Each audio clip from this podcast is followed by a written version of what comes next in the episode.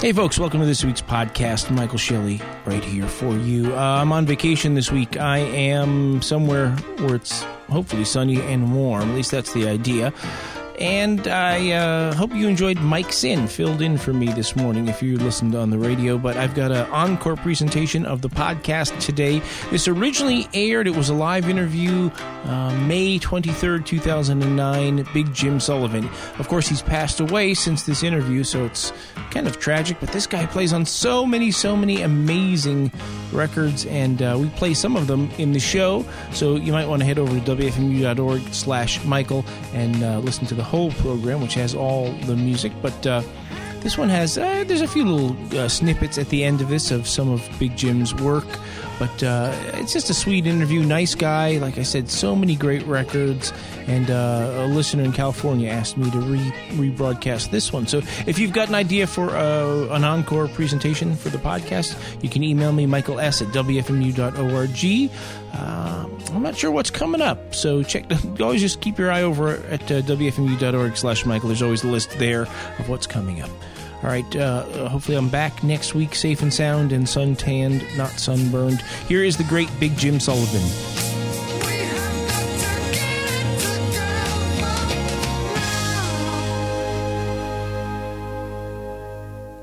Yes, there is the uh, amazing Thunderclap Newman featuring the amazing Big Jim Sullivan. Uh, it's just an amazing body of work. Big Jim, welcome to the program. Uh, how are you?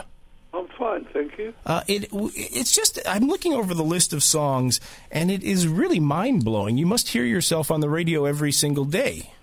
Yeah, more than once. Does it get old, or is it always exciting? No, not really anymore. Just uh, It- and it's it's it's great. It's great to feel that you've left your mark. Yeah. Uh, you were born in uh, Uxbridge, Middlesex, England. Uh, and uh, I believe that's 1941. When did you pick up the guitar? When did music become part of your life? 1940. Oh, yeah. And uh, right away, you. No, I'm only joking. when I was about when I was about 13, I picked up the guitar. And what? Why, why? What was there? Something on the radio? Was it? I think uh, um, I think it was the, the the rock and roll that started. Bill Haley was being played, you know, um, and, and various things like that. It was on well, it was on film anyway. The, the Blackboard Jungle had made its rounds, Mm. and uh, we were all dancing up the aisles of the cinema and all that, diving to Bill Haley. You know. Yeah. It was solo in Rock Around the Clock, which totally fascinating. Yeah, it's a fantastic guitar solo. I, I'm sure it inspired many. So, how long did it take till you figured out that this was something you were good at? It never really kind of entered my mind. Um, it was it was something that one thing just led to another, and all of a sudden, you know, within uh, a couple of years, I was a professional musician. Huh. Uh, Great. So, you, did you ever have to have a, another job? You know, uh, apprenticing or doing something else, or was that it? I did work at Parke Davis, it's a chemical firm, for for a, a brief period. Uh, you, you hooked up. I think one of the first guys was Marty Wilde in the Wildcats, right? Right, yeah. I was 17 when I joined Marty. Yeah. 17 years old. And what was the scene like? I mean, what was the demand for gigs at that time? Well, uh, Marty did lots of tours. I mean, he there, there, were, there were these small cinemas, especially up north, called the Star Circuit, and uh, we used to do these tours uh, around the Star Circuit cinema, and that obviously led on to other tours uh, down south and all over England, in fact. So this is 1959 or so. Was it the kind of show where you're playing three songs 15 times a day, or is it one proper long set? No, we just did one set with Marty. And at that time, you're playing a gold top uh, Gibson guitar that used to belong to Rosetta Tharpe. Is that correct? Yeah, yeah. Yeah, there's lots of great YouTube footage of her playing that same guitar, and she an amazing guitar player.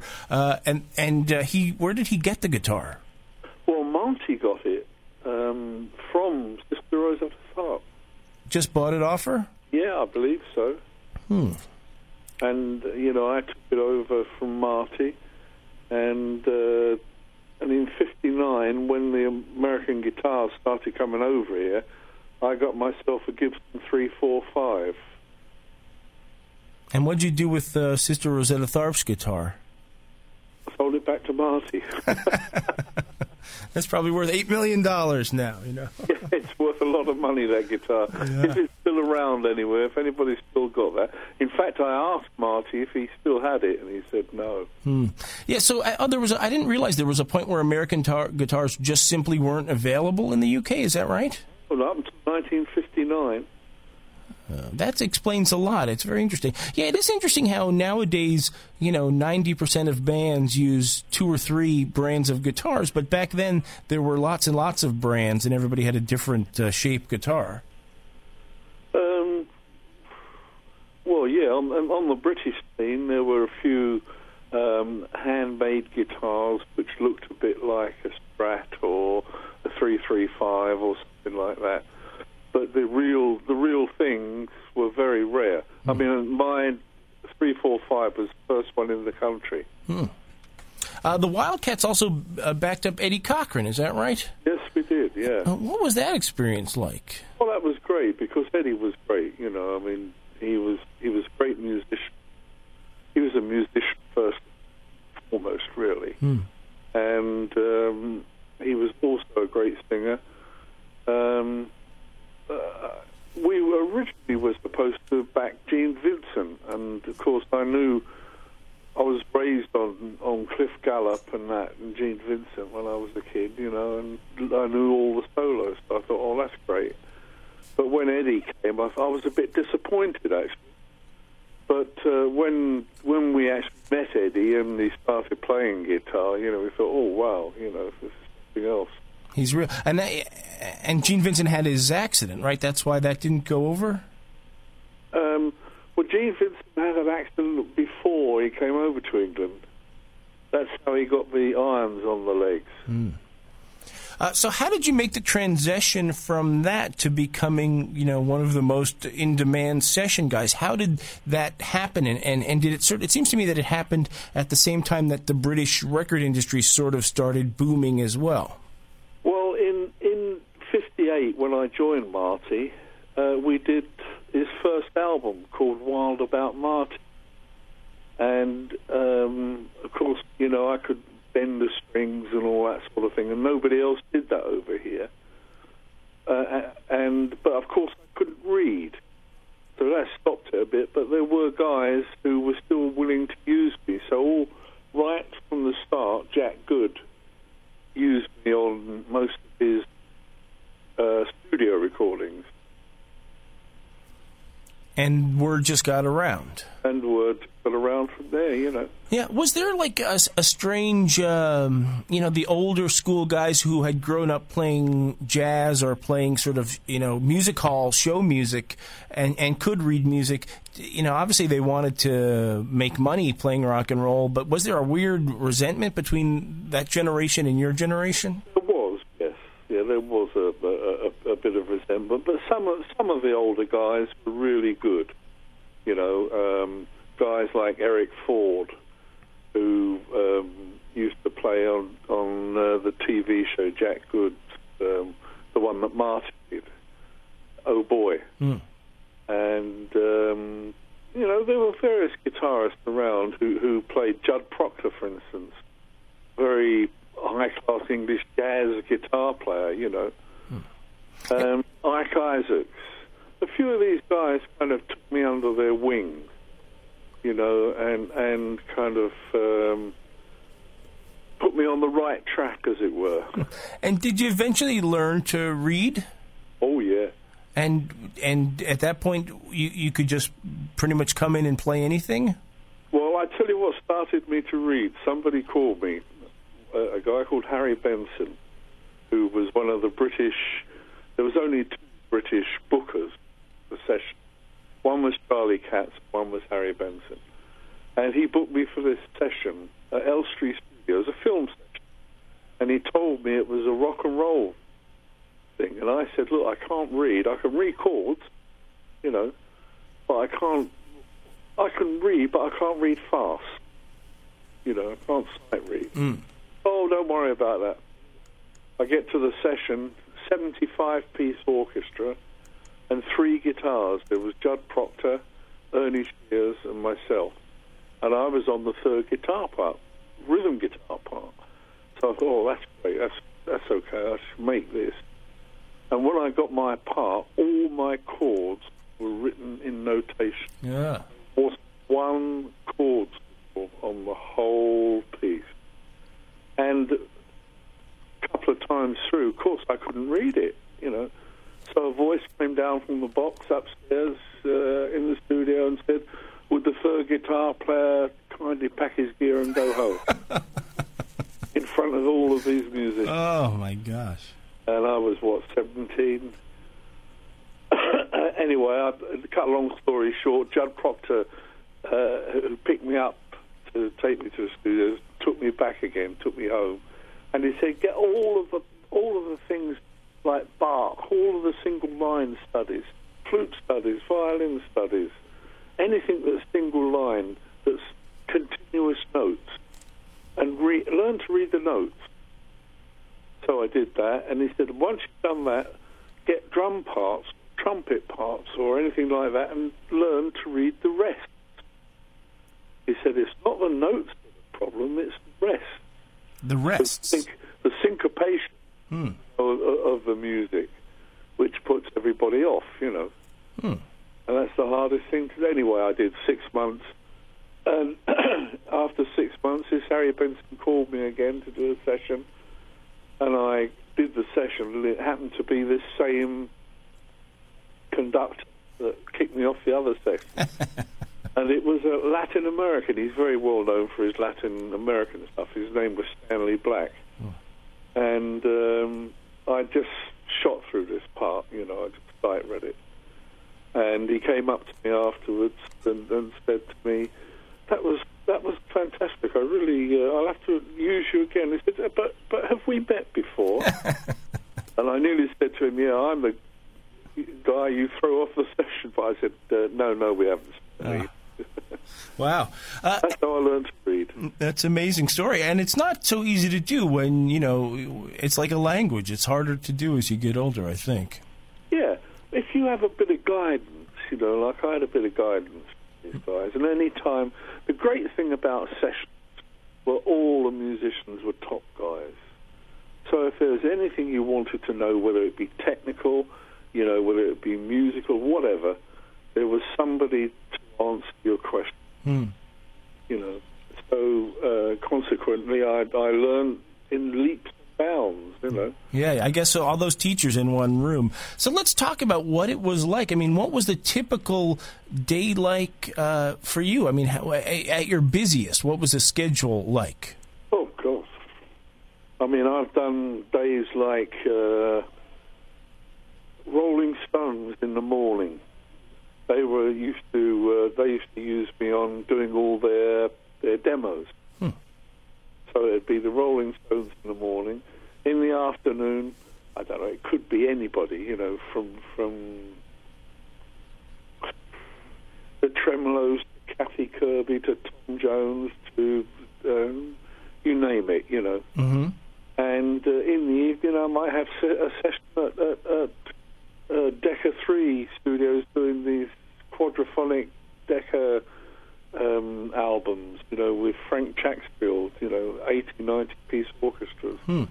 And, and when you walk in to do, uh, you know, a Tremeloes record or just, you know, one of the uh, thousands of records that you made, would there be a chart? Would you hear a demo of the song? Would the singers run it down with you, or how would the how would the whole thing start? More often than not, we got a chord chart, and we'd sit in the studio with the singers uh, and uh, just run through with with the arranger, you know, because the arranger was, was was there, and in those days everything was live, strings as well. You see, Hmm.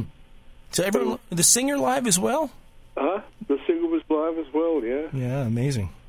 yeah. Well, it's only on two track machines. You see, we only had two track. It wasn't until like sixty what 62, 63 that four track came in. Hmm. must be have been uh, kind of amazing to walk in and not know if you were going to cut, you know, an obscure track that would be on, you know, the the second to last song on an album or a number one hit. You know, you never knew from one day to the next. Well, it's true. Well, it, it was only uh, um, a, a couple of years ago that I found out I did David Bowie's first album. yeah, you're not on the credits for it. I'm pretty sure. No, I know, um, but uh, it was Herbie Flowers that told me.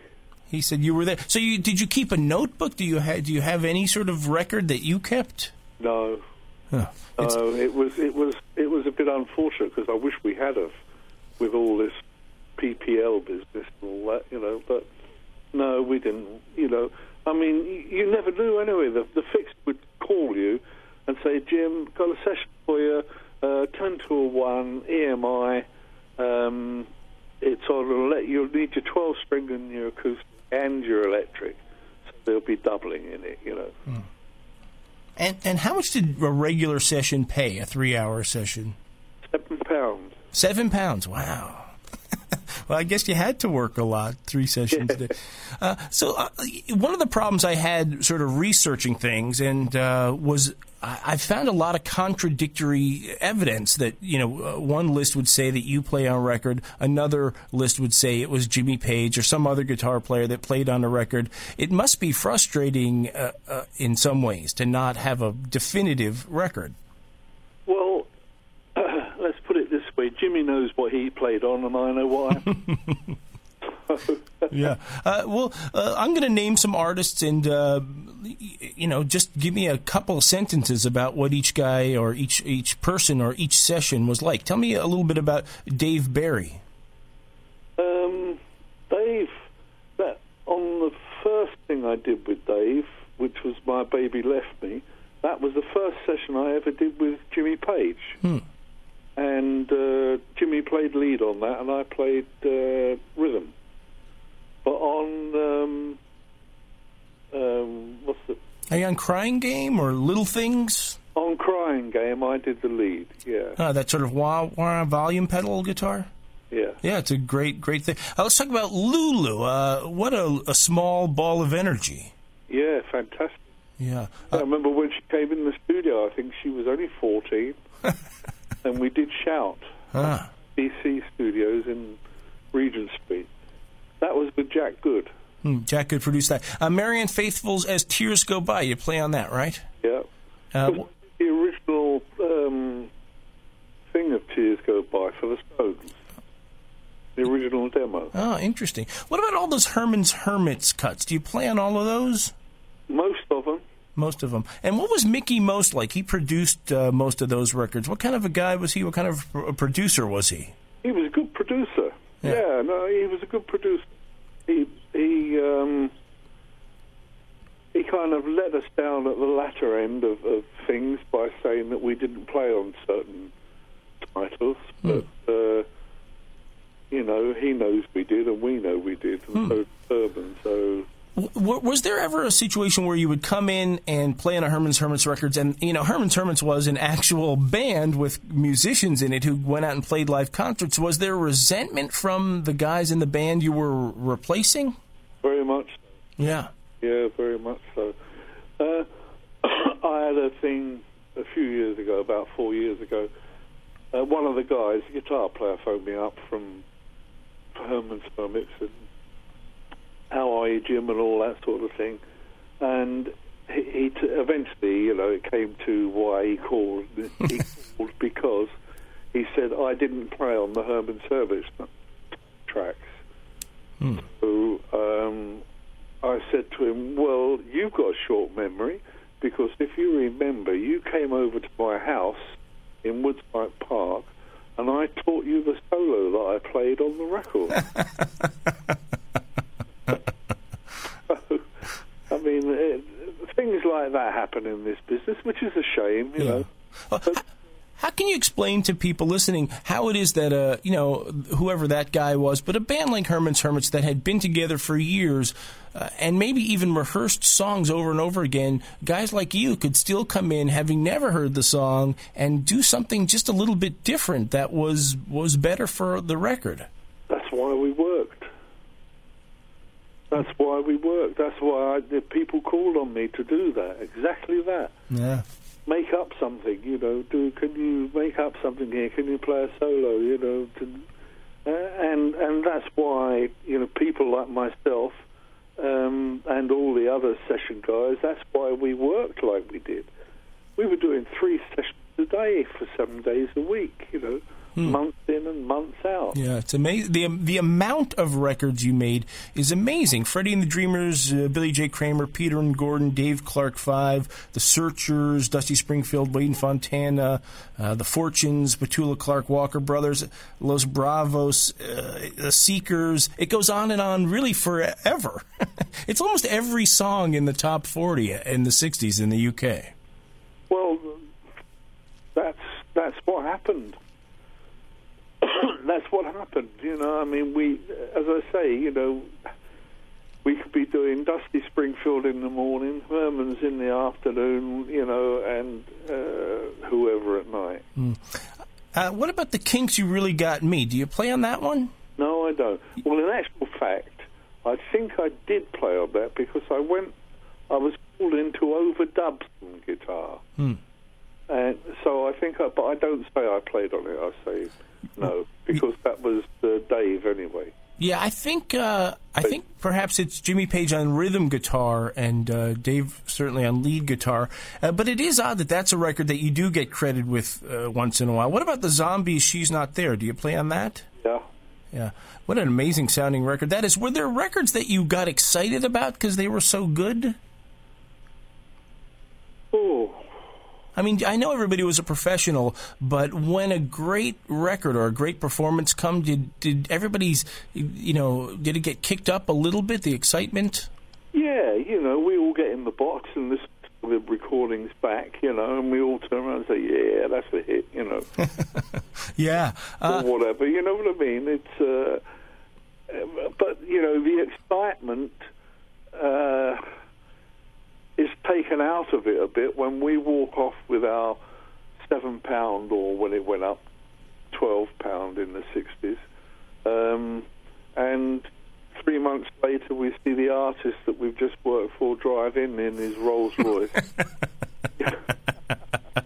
yeah, well, that that was uh, I was going to ask you about that. I mean, uh, it's very it's a strange business, yeah.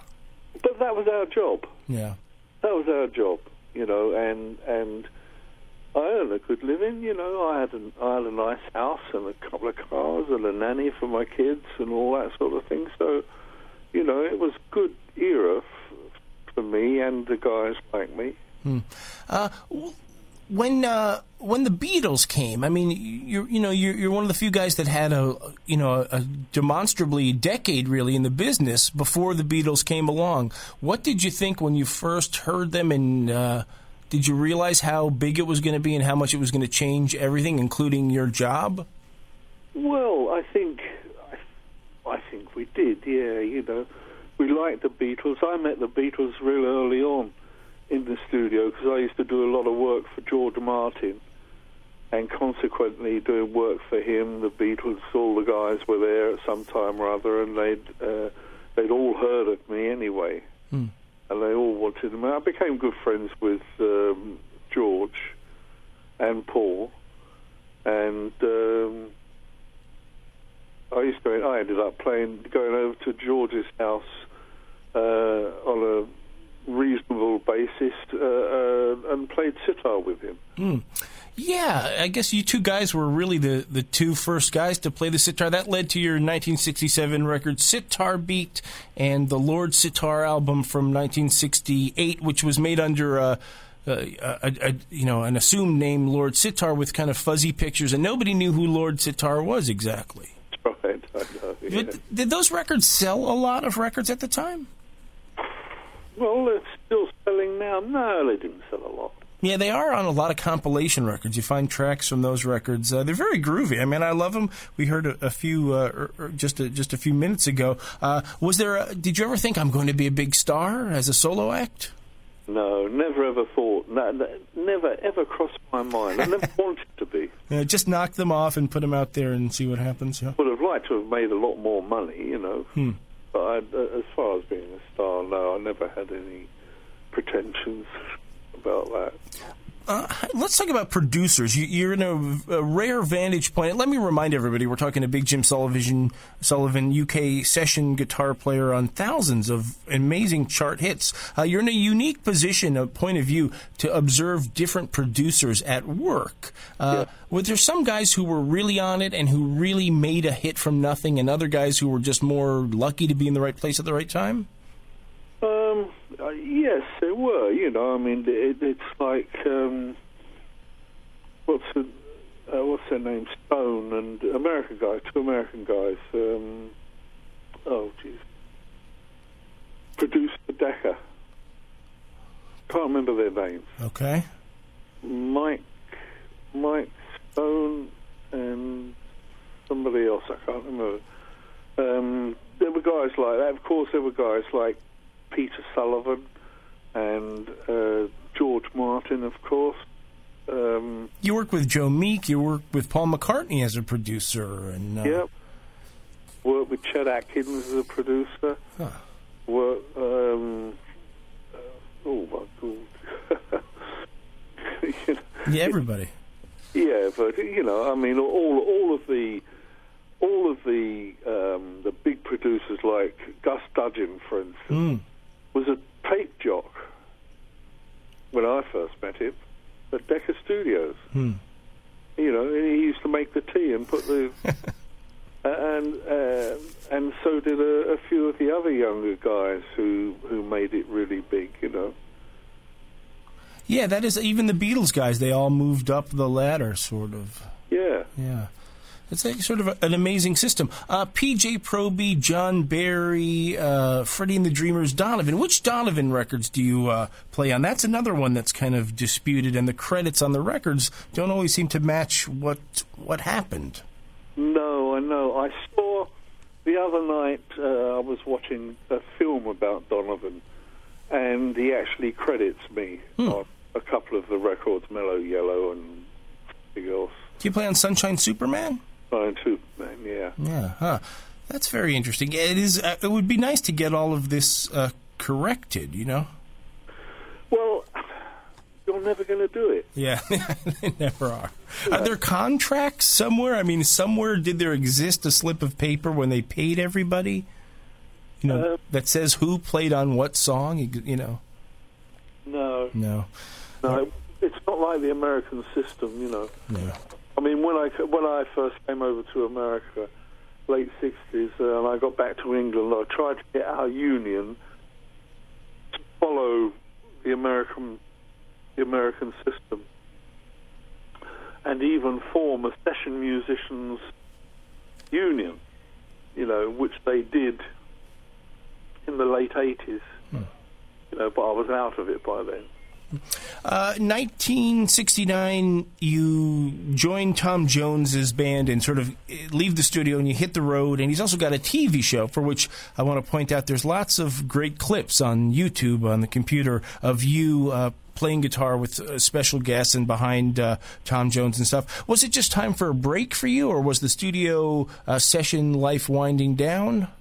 No, what happened really there was. Um Jimmy Page and John Paul Jones were really good mates of mine, and uh, they said they were leaving the sessions and they were going to form a band, you know. Uh, and I said, well, that's that's great. You know, would I be interested? No, I wouldn't be interested in anything like that because I'm doing very well, thank you. and then I got a whole bunch of session musicians together.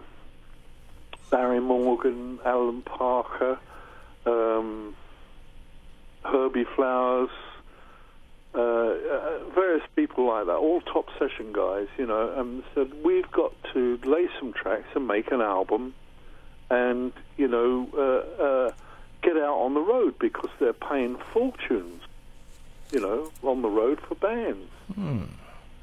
Um, they said, okay, we'll get together and, and um, do the albums, but we don't want to go out on the road, you know. So I said, well, that's silly, you know. You got you, we've got to do the. It's where doing both of them is where you clean up, you know, is where, where you get the money. Anyway, cut a long story short. At the same time, Gordon Mills came to me and made me an offer I couldn't refuse with Tom Jones, and uh, I joined Tom. Uh, six, eight months later, this group came out with a song called Melting Pot, Blue Mink, and that's who I formed. Ah. originally. So there, there, it was really more about just trying to get more pieces of the pie by going out and playing live. Yeah. Yeah, and you were with Tom Jones for a long time. What I mean, it sounds like it must have been a riot at that time. He was sort of at his height and just a very charismatic guy and lots of hit records. What could be bad about that? You know. I always say that the best 45 years of my life were the five years I spent with Tom Jones. Ah, so you you lived quite a quite a bit in those five years, yeah. oh, I should say. Oh dear. Uh, well, I'll uh, well, you can write a book perhaps, and we'll we'll hear about it. Let me remind folks, it's WFMU East Orange, WMFU Mount Hope, and WFMU.org, and Big Jim Sullivan is my guest. Uh, it, it really is an amazing, amazing uh, thing of. Uh, a list of records. I just keep going back to that because it's true. Uh, you talked about getting a bigger share of the pie. You started uh, producing records, and you had a band called uh, Tiger. Yeah, And uh, you and Derek Lawrence started a label called Retreat Records. that's right. And ha- was it okay being an entrepreneur, or did you ever wish I was just back in the studio where all I had to do was play my guitar? Well, we had some great times in the studio. I mean, we actually did uh, like Chas and Dave's first album, you know, and then it was sold to EMI. We did a great um, album with Labi Siffre, who Eminem lifted some of the tracks that we did. Right, that must have been a nice uh, payday. Well, it, it was for Labi, yeah, it wasn't for us. okay. You know, I mean, I composed, I, I did the arrangement, you know, which Eminem lifted, Mm. but Lavi got paid for it because it was his song. Ah. I see. Uh, uh, then you went on to play with Olivia Newton-John, the James Last Orchestra, and then you started doing music for jingles and advertisements and stuff in the '80s, right? Right, yeah. Yeah, and so that must have been a nice, you know, sort of a culmination of all of your talents, sort of in one. Well, it was, yes, because uh, I, just before I joined Tom, um, 68, 67, 68, 69, I was doing arrangements for for the groups and things. You Hmm. know, I did one for um, those DV, whatever their name is, Brush and Touch. yeah. Dave Dozy, Yeah. Big Stitch, yeah. Um, I did uh, uh, one of their hits. Um, I did a hits for family. Arranged that. Um, you know, there was there was about three or four things that I did, and I was getting known as an arranger. You know, uh, which I quite enjoyed. But then when Tom came along, you know, in actual fact, I did some arrangements for Tom for his TV show. Um, it, it kind of uh, quietened down a bit, you know. And now you've got uh, you, you have a duo that you go and play with. Is that right? Yes. And folks, I think if they go to your website, bigjimsullivan.com, they can see upcoming dates, and there's a, a little merchandise section for folks to pick up some uh, some records and stuff there. Uh, I mean, it, it's you know you're still a relatively young man. I mean, are you still making music all the time? Are you still picking up the guitar every day? Well, I'm 68. Uh, unfortunately, I've got progressive heart failure, and that's uh, kind of laid me down a little bit. Um, but guitar is still a major part of my heart. Hmm. You know, it's part of my. So you can't do something for the amount of years that I've done it and then just forget it. Yeah. You know. Um, I have a guitar by the side of me at all times. uh, I don't play it much at the moment because of this thing has made me very weak, you know, physically. Um, but I still listen and I still um, want to play, you know, and I'm still trying, putting my energies into trying to play anyway. Well, put your energies into, you know, getting well. Uh, you know, make that your priority if you can. You know, I know sometimes that does take just physical energy just to get, just to will yourself better. Uh, I want to ask you: Do you have an amazing record collection? Did you buy these records when they all came out, or did you, you know? No, I didn't. but I've got a good record collection. I've got still got all my albums that I collected when I was on the road with Marty, Ah. because Brian Bennett, Licorice Locking, Tony Belcher, and myself were all great jazz fans, you know, and we used to collect all the Blue Note Blue Note records um, and things like. I've got, I had in uh, the last time I counted, which was many, many years ago, 17 versions of the Rodrigo guitar concerto. Well, you can sell them on eBay, I uh, perhaps. Yeah. Uh, well, do you have some favorite sessions just uh, to wrap up here? Things that you just remember, you know, so fondly, or records that you're just ex- ex- especially proud of having taken part of? yes, I think I think things like um, "Hold Me" and "Together," you know, were which was the first fuzz box used in this country. PJ Proby, right? Yeah, Yeah. and of course Dave Berry, "Crying Game." Hmm. You know, that was um, that was the first in this country using that to DeArmond foot pedal. Hmm. But I'd used that before uh, on Mike Cox's Sweet Little Sixteen. Um, I mean, you know, there, there are things that you think, oh, that was good. I enjoyed that. You know, that was uh, fantastic. You know what I mean? Yeah. a lot of the things. For instance, you know, uh, doing uh, Alone Again. You know, with Gilbert O'Sullivan, yeah. because we used to do all the Gilbert O'Sullivan records. Uh, he was with MAMS, which is um, Gordon Mills, Tom Jones agency, um, and that was that was a rather a, a nice night, a lovely night when that all came together. Yes, know. what is what a strange and special record that is. Alone again, naturally, yeah. Yeah, it, it, it is. It's one of those one-off records that you that uh, well, it, it spoke for itself. It was a hit all over the world. Yeah. Well, Big Jim Sullivan, this has been a real pleasure just to get a peek inside how that how ma- so many great records sort of went down, and uh, uh, you know, just thank you for taking a minute and visiting with us today. Well, thank you for uh, thinking of me. Yeah, well, uh, perhaps we'll talk again soon because I think we've just got the tip of the iceberg here. All right, thank you, Jim. Indeed, thank you too.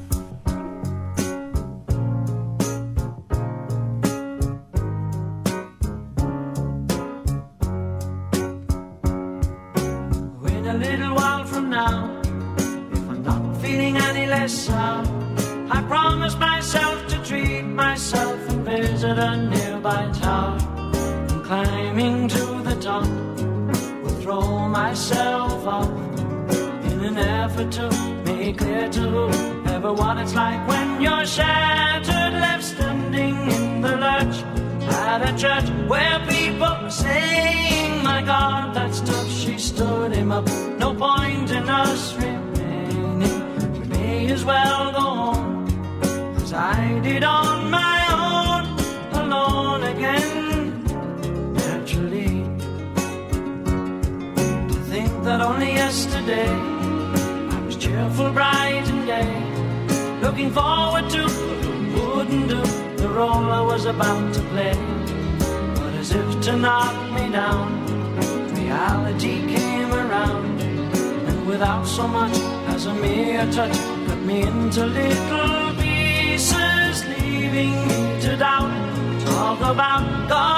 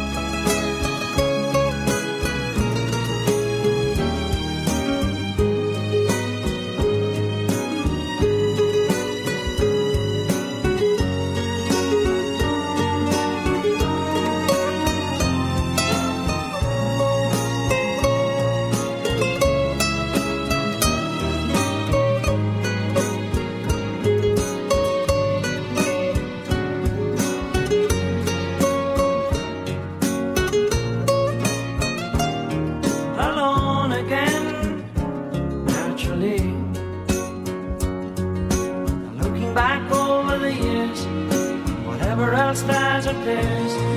I remember I cried when my father died, never wishing to hide the tears. And at 65 years old, my mother, God rest her soul, couldn't understand why the only man she had ever loved had been taken, leaving her to start with a heart so badly broken, despite encouragement from me. No words were ever passed away. I cried and cried all day, alone again, naturally. Alone again, naturally.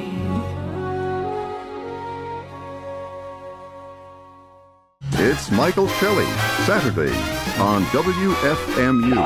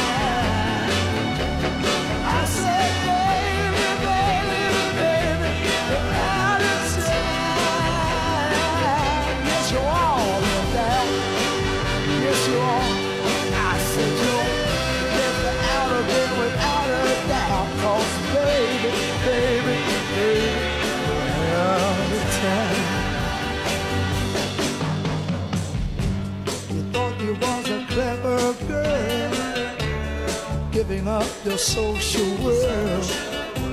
You can't come back, be the first in line.